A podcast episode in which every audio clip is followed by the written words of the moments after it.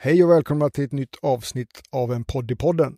Idag kommer vi prata om embedded-utveckling och varför vill vi tala om det då? Jo, för att det är ett eh, hett område som berör många olika produkter, både kommersiella produkter som vi alla möter i vardagen. Det kan vara hårtorkar, rakapparater, diskmaskiner till rymdraketer och självkörande fordon. Gå gärna in och rejta podden och likea den så kommer den högre i sökfältet på Spotify. Och vi vill även tacka vår klippare, ljudtekniker, allt i allo och poddspecialist Martin.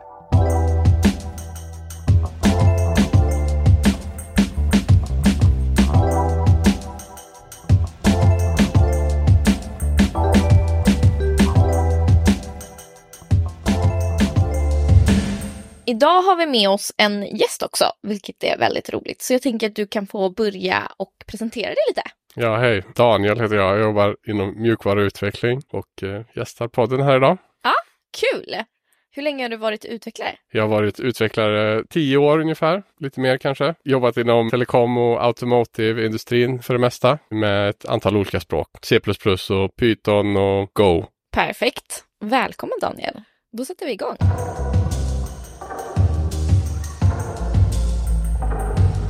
Okej, första frågan då som eh, jag tänkte vi gärna vill diskutera är ju vad är embedded för dig? Det är ingen lätt fråga att svara kortfattat på vad embedded är, men jag skulle specificera embedded som eh, ett mjukvarusystem på en eh, produkt som har ett specifikt ändamål i en uppgift som den ska utföra. Till exempel ett industrisystem, en pacemaker, en Ja, det finns massa saker. Det är en specifik uppgift, det är ingen generaliserad eh, datormaskin så att säga, som kan göra massa olika saker. Om man då tänker typ så här, för typ kanske gemene man eller de som inte har så bra koll, Mm, eh, så kanske man eh, förstår mer liksom det man ser. Mm. Men är liksom embedded någonting vi kan se eller är det liksom mer bakom? Vi använder systemen varje dag. Vi kanske använder en diskmaskin, en tvättmaskin, en gräsklippare som eh, har ett mjukvarusystem, ett embedded system eh, för att eh, operera den här produkten. Ah, så typ diskmaskinen då? Ja, Eh, så om jag klickar in typ så här, eh, den, ska start, den ska köra det här programmet om två timmar. ja. Är det det som är? Det är ett embedded system. Och det, ja. Sen så gränsen mellan vad ett embedded system och eh, mer ett modernt eh, generellt system är ibland lite diffus. Klassiskt sett så brukar det vara svårare kanske uppdatera ett embedded system. Det kanske inte kommer åt internet. Det har mer begränsad hårdvara. Det har begränsad minnesutrymme eller processorkraft. Eh, nu mer moderna system som till exempel min nya diskmaskin. Den är ju uppkopplad till internet och sådana spännande grejer och då, då går man ifrån eh, det mer klassiska embedded systemet som är väldigt instängt och det laddas in på någon fabrik någonstans och sen så uppdateras det inte på 20-30 år. Nya IoT-system då, som eh, kanske många har hört talas om. De är ju uppkopplade till internet och, och då är det, systemet inte lika begränsat längre. När man eh, är uppkopplad till internet så blir säkerhet och sånt här viktigare. Det kanske kommer någon exploit eller någon eh, säkerhetshål som behöver uppdateras och sådana här grejer. Så det blir lite mer komplicerat eller vad man ska säga. Eh, Det går ifrån den mer klassiska definitionen av ett embedded system. Så då egentligen finns det ju embedded i alla produkter. Ja, jag skulle säga att du använder, du kommer säkert i kontakt med embedded system eh, många, eh, många, många gånger varje dag. För det är kanske inte det, det första man tänker på om man tänker på att en utvecklare till exempel. Mm. Då tror jag många tänker på appar och hemsidor. Precis. Eh, och det här är ju en skillnad. Ja. det, det är så. Men i, idag som sagt, och det är väl det som är Kanske vi hoppar fram lite här men eh, många moderna system kanske är uppkopplade till internet också och så finns det någon backend någonstans och en app som du är uppkopplad till. Det kan vara något som ett eh, trafikljus kanske. Ett embedded system. Jag vet inte, jag har inte sett det än men man kan ju tänka sig att moderna trafikljus är uppkopplade till nätet och man kan se ifall det är problem med det, ifall det inte funkar som det ska eller vad statusen är för det. Eller, ja, eller bilar, man har en app till bilen som förut var det ett mer eh, icke uppkopplat system. Nu är det anslutet och du har en app för att kunna starta motorvärmaren och så vidare. Så det kommer ju i kontakt med appvärlden och frontend så det som gemene man ser också. Men oftast är det mer undangömt. Men blir det liksom För, för mig då låter det ju svävande. Hur ska jag urskilja de som jobbar med embedded och de som jobbar med app om de börjar liksom komma nära varandra? Det är en bra fråga. Det är inte så lätt och jag skulle säga att det är en svävande värld som går i kontakt med varandra. Det är två olika världar som har varit rätt separerade, eh, som kommer närmare, närmare varandra, har väl gjort det de senaste tio åren. Eller något. Mm. En sak som man brukar snacka om i embedded-system är att det, man kanske har hårdare tidskrav, att det ska något som ska ske väldigt eh, deterministiskt. Alltså en, ett exempel är en pacemaker till exempel. Du vill att den ska, den måste funka varje hjärtslag. Den måste funka en viss tid, fem, tio år eller vad det är. Och det, det accepteras inte några avvikelser från det.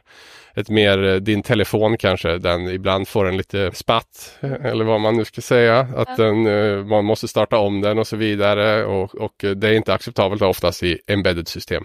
Att de måste vara mer robusta och funka. Och det är oftast lättare när det kommer till datorsystem att när de är små och begränsade, de har inte så mycket olika mjukvaror för att koppla upp mot internet eller vad det nu är.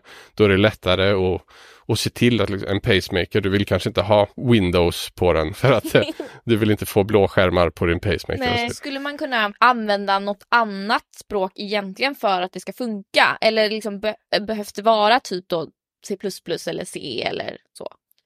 Eh, det behöver det absolut inte vara. Eh, ofta så brukar man ju använda något mer lågvaruspråk som du var inne på här som C, C++, Assembly eller något sånt där. Det gör man kanske inte för att eh, man har begränsat hårdvara, begränsad minnesmängd och då är oftast de här språken rätta verktyget för det. Men eh, det finns eh, modernare språk som en del börjar gå över till, Rust och så vidare. Mm. Som är mer eh, ett mer modernare språk. Jag vet inte hur mycket, vi ska inte vara tekniska, men det kom en eh, rapport här förra året tror jag från NSA i USA som rekommenderade att man skulle gå ifrån eh, språk som C, C++. Just för att det är krångligare att hantera minnet i de här språken och det kan leda till mycket säkerhetsbrister och vissa eh, modernare språk som har säkrare minneshantering så är det lättare att undvika sånt här. Klassiskt sett när systemen inte är uppkopplade och så vidare till internet så är det inte lika viktigt med den här säkerheten kanske för det, det är mycket svårare för någon att attackera systemet. Men när du kopplar upp saker till internet då blir säkerhet mycket viktigare. Det går, att, det går att bygga C++ och C-säkert också men det, så man kan absolut använda modernare språk som Rust till exempel. Om vi var tvungna att liksom så här, ta ner det på en liten ruta om du var tvungen att svara typ en mening. Vad är då embedded? Ett, ett inbyggt system, Ja. en, en mikroprocessor, en begränsad, eh, begränsad eh, resurser skulle Mm. jag säga och Mm. sp- en specifik uppgift. Mm. Det- Tycker ja. du kunder eller företag och så att eh, det används rätt? Det används rätt, alltså du, menar, du tänker på termer, terminologin embedded och så. Jag skulle vilja säga att eh, uppdelningen mellan embedded och icke-embedded eh, kanske inte är lika vettig idag som den var förr just på att systemen går emot varandra. Och det är mer relevant eh, ja, vilka krav du har på systemet, eh, ifall det är uppkopplat och ifall det har väldigt stora resurser och framförallt kanske vilket operativsystem som körs. Och det, det är väl också en sak som brukar skilja embedded-system att de använder specifika operativsystem som är så kallade realtids eller embedded-system. Mm. Eh, som QNX eller Yocto eller Embed och det finns massa olika sådana här. Och de, ja, specifikt är ju att de är mer, ska vara mer pålitliga. Och, och ja, till exempel exemplet med Windows till exempel att du, du alla vet vad en blåskärm är kanske. Det vill man inte att det ska hända på ett embedded-system eftersom det är viktigt att det är pålitligt över lång tid. Men vad kan vara mindre bra då? Om vi tänker i eh, konsultbranschen. Mm. Eh, Man har en konsult, det kommer då ett, en förfrågan, ett uppdrag Mm. eh, och då står det ju oftast vi söker en embedded konsult, du ska Mm. utveckla Mm. IC++. Mm, Eh, vad, alltså det är ju väldigt begränsat mm. om man hör på vad du säger. Eh, vad tror du liksom framåt här nu då? Hur kommer den här utvecklingsresan göras? För det känns ju då som att det är många kunder som söker C++ men vi är ju Mm. uppkopplade mot internet. Man kan använda, bygga C++-system som är uppkopplade mot internet. sån här, och, ja, eh, alltså embedded är ju väldigt brett för det första som jag har gått in på lite här och ifall vi kollar specifikt på ett uppdrag som är embedded så kan det vara väldigt stor skillnad på ifall det beroende på vad det är för sorts system och vad det är för krav på det. Det kan gå allt från att vara väldigt enkla små produkter till väldigt stora, eh, kanske Linux-baserade system med väldigt många rörliga delar i. Eh, och, och ja, embedded, eh, själva embedded-ordet kanske inte inkapsulerar det här eh, så tydligt vad det är. Så det, man måste vara specifik på och, och något som jag personligen kanske har upplevt på en del eh, embedded-uppdrag är att man kanske har en eller två eller tre mjukvarupersoner som sitter i något hörn och eh, man kanske har blivit lite eh, slapp med vissa eh, rutiner hur man jobbar med mjukvara och hur man testar mjukvara, hur någon annan ska kunna uppdatera mjukvaran. Som jag var inne på tidigare här att du byggde någon liten mjukvara och så levererade du din diskmaskin och sen så uppdaterar du inte den. Men när det kommer till mer uppkopplade IoT-system och så, så blir det mycket viktigare att eh, det kommer komma någon annan efter sig som ska uppdatera det. Det kommer något säkerhetshål, det behöver uppdateras och underhållas. Så problemet eh, kan väl vara att processerna och rutinerna för att jobba med mjukvara kan vara lite stökiga och då, då får man eh, komma in och hjälpa till och styra upp dem. Eh, jag Ja. vet inte om det riktigt var svar på Ja, frågan, ja, men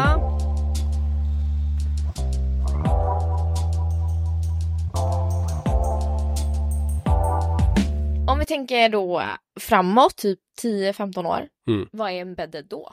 Ja, alltså embedded kommer alltid behövas när du jobbar med mer hårdvarunära språk som C och C++. Jag tror kanske att det kommer skiljas mer mellan att du har själva embedded-delen som jobbar väldigt hårdvarunära och sen så kanske du har något eh, ovanpå det som eh, en Edge Runtime eller något sånt här, en, en containeriserad applikation som kanske byggs i ett mer valfritt språk och man kanske skiljer mer på själva embedded-delen och en högre nivå som är liksom kanske eh, du kan uppdatera eh, och ha kontakt med internet och så vidare. Mm. Kanske använder ja, något annat språk, till exempel Go eller C, eh, Rust eller eh, C-sharp eller Java också. Och det, även säkerhet kommer bli viktigare, alltså det är redan viktigt men men du kan kolla på till exempel som eh, tv-apparater som är uppkopplade. Eh, det finns jättemycket olika modeller av tv-apparater. Det finns massa olika hårdvaror i dem. Alla de här komponenterna är sårbara mot eh, någon ifall de är uppkopplade på internet och de behöver uppdateras över tiden. Det är ett väldigt eh, eh, jobb för till exempel att se till att alla de här systemen är uppdaterade och säkra. Och då måste man kanske använda något, mer, något Linux-baserat system och så som är kanske lättare att uppdatera och det finns en community runt omkring som uppdaterar mjukvara och, och, och patchar eh, Mm. säkerhetshål och så vidare. Så den här embedded-världen kommer fortsätta och Ja. möta mer eh, Linux och, och världen och så vidare. Ja. Okej, så vad skulle liksom, om eh, vi skulle ha en person som, eh, ja men eh, ett tips kanske till några som är yngre idag som Mm. ska ut på arbetsmarknaden. Eh, om du skulle liksom typ så här pitcha embedded varför de skulle välja det, hur skulle det låta då? Väldigt svåra frågor det här. Eh, alltså if, i, jag skulle säga så att uh, ifall du gillar att jobba nära hårdvaran och förstå hur hårdvaran fungerar och hur processen jobbar och hur du jobbar med minne. Då är embedded eh, bättre än att jobba med appar och frontends och så vidare förmodligen. Ja, ifall du är intresserad av gränslandet mellan mjukvara och hårdvara.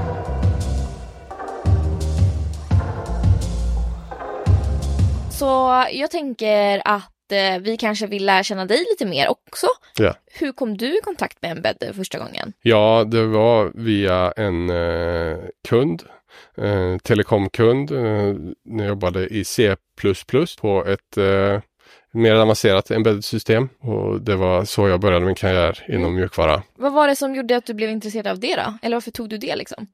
Eh, jag har alltid varit intresserad av eh, datorer, hårdvara, mjukvara och eh, ville fortsätta min karriär inom eh, något som det fanns eh, utvecklingspotential. Eh, ända tills man går i pension i stort sett. Det ändrar saker hela tiden, det uppdateras saker, det kommer nya sätt att jobba på, nya språk, nya hårdvaror och mjuka, mjukvara på, nya produkter och lösa. Så jag såg det som en spännande möjlighet att utvecklas och fortsätta utvecklas.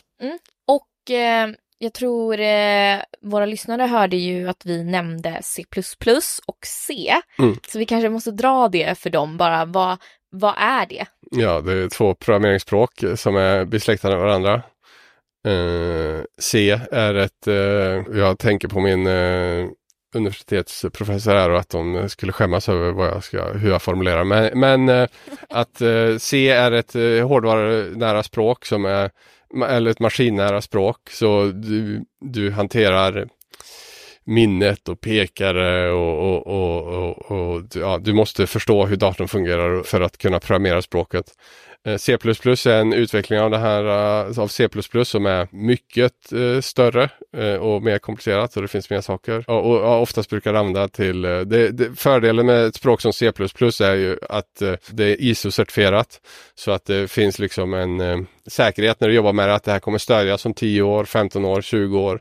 Det, C++ kommer inte försvinna, det finns Ja, det är certifierat, att det finns en, den robusthet i det. Och ofta så när du jobbar med sådana här system så ska de funka länge. Eh, och sen så har du en möjlighet och när, ifall prestanda är viktigt, eh, ifall du began, använder begränsat med minne, du vill optimera saker på det här sättet så är C++ och C de, eh, bland de bästa sätten att göra det än idag. Vi hade en fråga till. Och det var liksom, var, var, varför tror du att C++ eller embedded är så populärt just nu? Alltså allting som sagt, eh, alla produkter som säljs och folk vill ha bilar, maskiner uppkopplade. Jag, skulle, jag kanske skulle peka på IoT och så vidare, uppkopplade saker och, och, och, appar, att det ska uppkopplas till molnet, att det är det som driver det. Vild spekulation, men ja, bilar är alltid hett också. Ja, verkligen. Speciellt i den här stan. och det ska fram nya elbilar och så vidare. Ja. Som kräver nya Eh, system. Ifall man specifikt är inom eh, bilindustrin så skulle jag väl säga att Tesla har varit drivande också. Mm. Eh, att det ska vara mer ett centraliserat system med en stor och kraftfull dator som ska kunna eh, köra bilen med, i, istället för de mer klassiska distribuerade systemen som använts tidigare i bilar. Mm. Nu jobbar jag mer inom cloud-sfären, mer mm. än embedded. Och eh, men kan cloud och embedded, måste de vara separata? Nej, de måste inte vara separata. Jag har jobbat i, i, i gränslandet mellan med edge-system och så vidare också. Tror du inte att det, för det känns ju för mig som framtiden, eftersom mycket ska upp till molnet och många kunder behöver göra den här förflyttningen till exempel och bli mer uppkopplade mot cloud. Mm. Hur får vi ihop liksom hur kan vi liksom göra det då mer modernt? För den resan behövs ju göras. Liksom. Jo, jo. Och vad kommer det då vara? Ifall du har ett sånt här projekt och, och, du blir tvingad att modernisera dig och ofta så går det, är det kanske från att gå från att vara en handfull personer till att vara hundratals eller tusentals personer inblandade och bygga de olika systemen. Då måste du eh, modernisera dig bara för att man ska kunna samarbeta. Eh, mm. i den skalan. Jag gillar att testa olika saker också men varför jobba inom cloud så. Jag upplever att där blir det tvingat. Det finns en väldigt stor community eh, med open source projekt och det är mycket Google och så företag som det som är drivande och, och du, du blir tvingad att möta eh, industrin på ett annat sätt och, och, och ta in eh, olika bibliotek och så och samarbeta med andra mjukvaruutvecklare som inte kanske jobbar på ditt företag men som en del av open source-communityn. Då finns det mer att lära. Det, eh, eller det finns mycket att lära och det, det händer nya saker hela tiden. Så därför tycker jag det är spännande att jobba inom cloud-miljön till exempel. Jag tänker att vi eh, rundar av eh, och att det här har varit intressant. Så tack så jättemycket för att du tog dig tiden att komma hit. Ja, kul att komma hit. Nästa gång får ni höra oss med en kollega i branschen som heter Datadao. Och där kommer vi prata om AI. Och glöm inte skicka era synpunkter eller om ni bara vill säga hur bra vi är till en podd i podden at codes.se. Snyggt. Vi som har pratat i den här podden idag är ju jag som heter Rebecka. Och jag som heter Alarik. Vi hörs nästa gång. Ja, det gör vi. Ha det bra. Hej! Hej!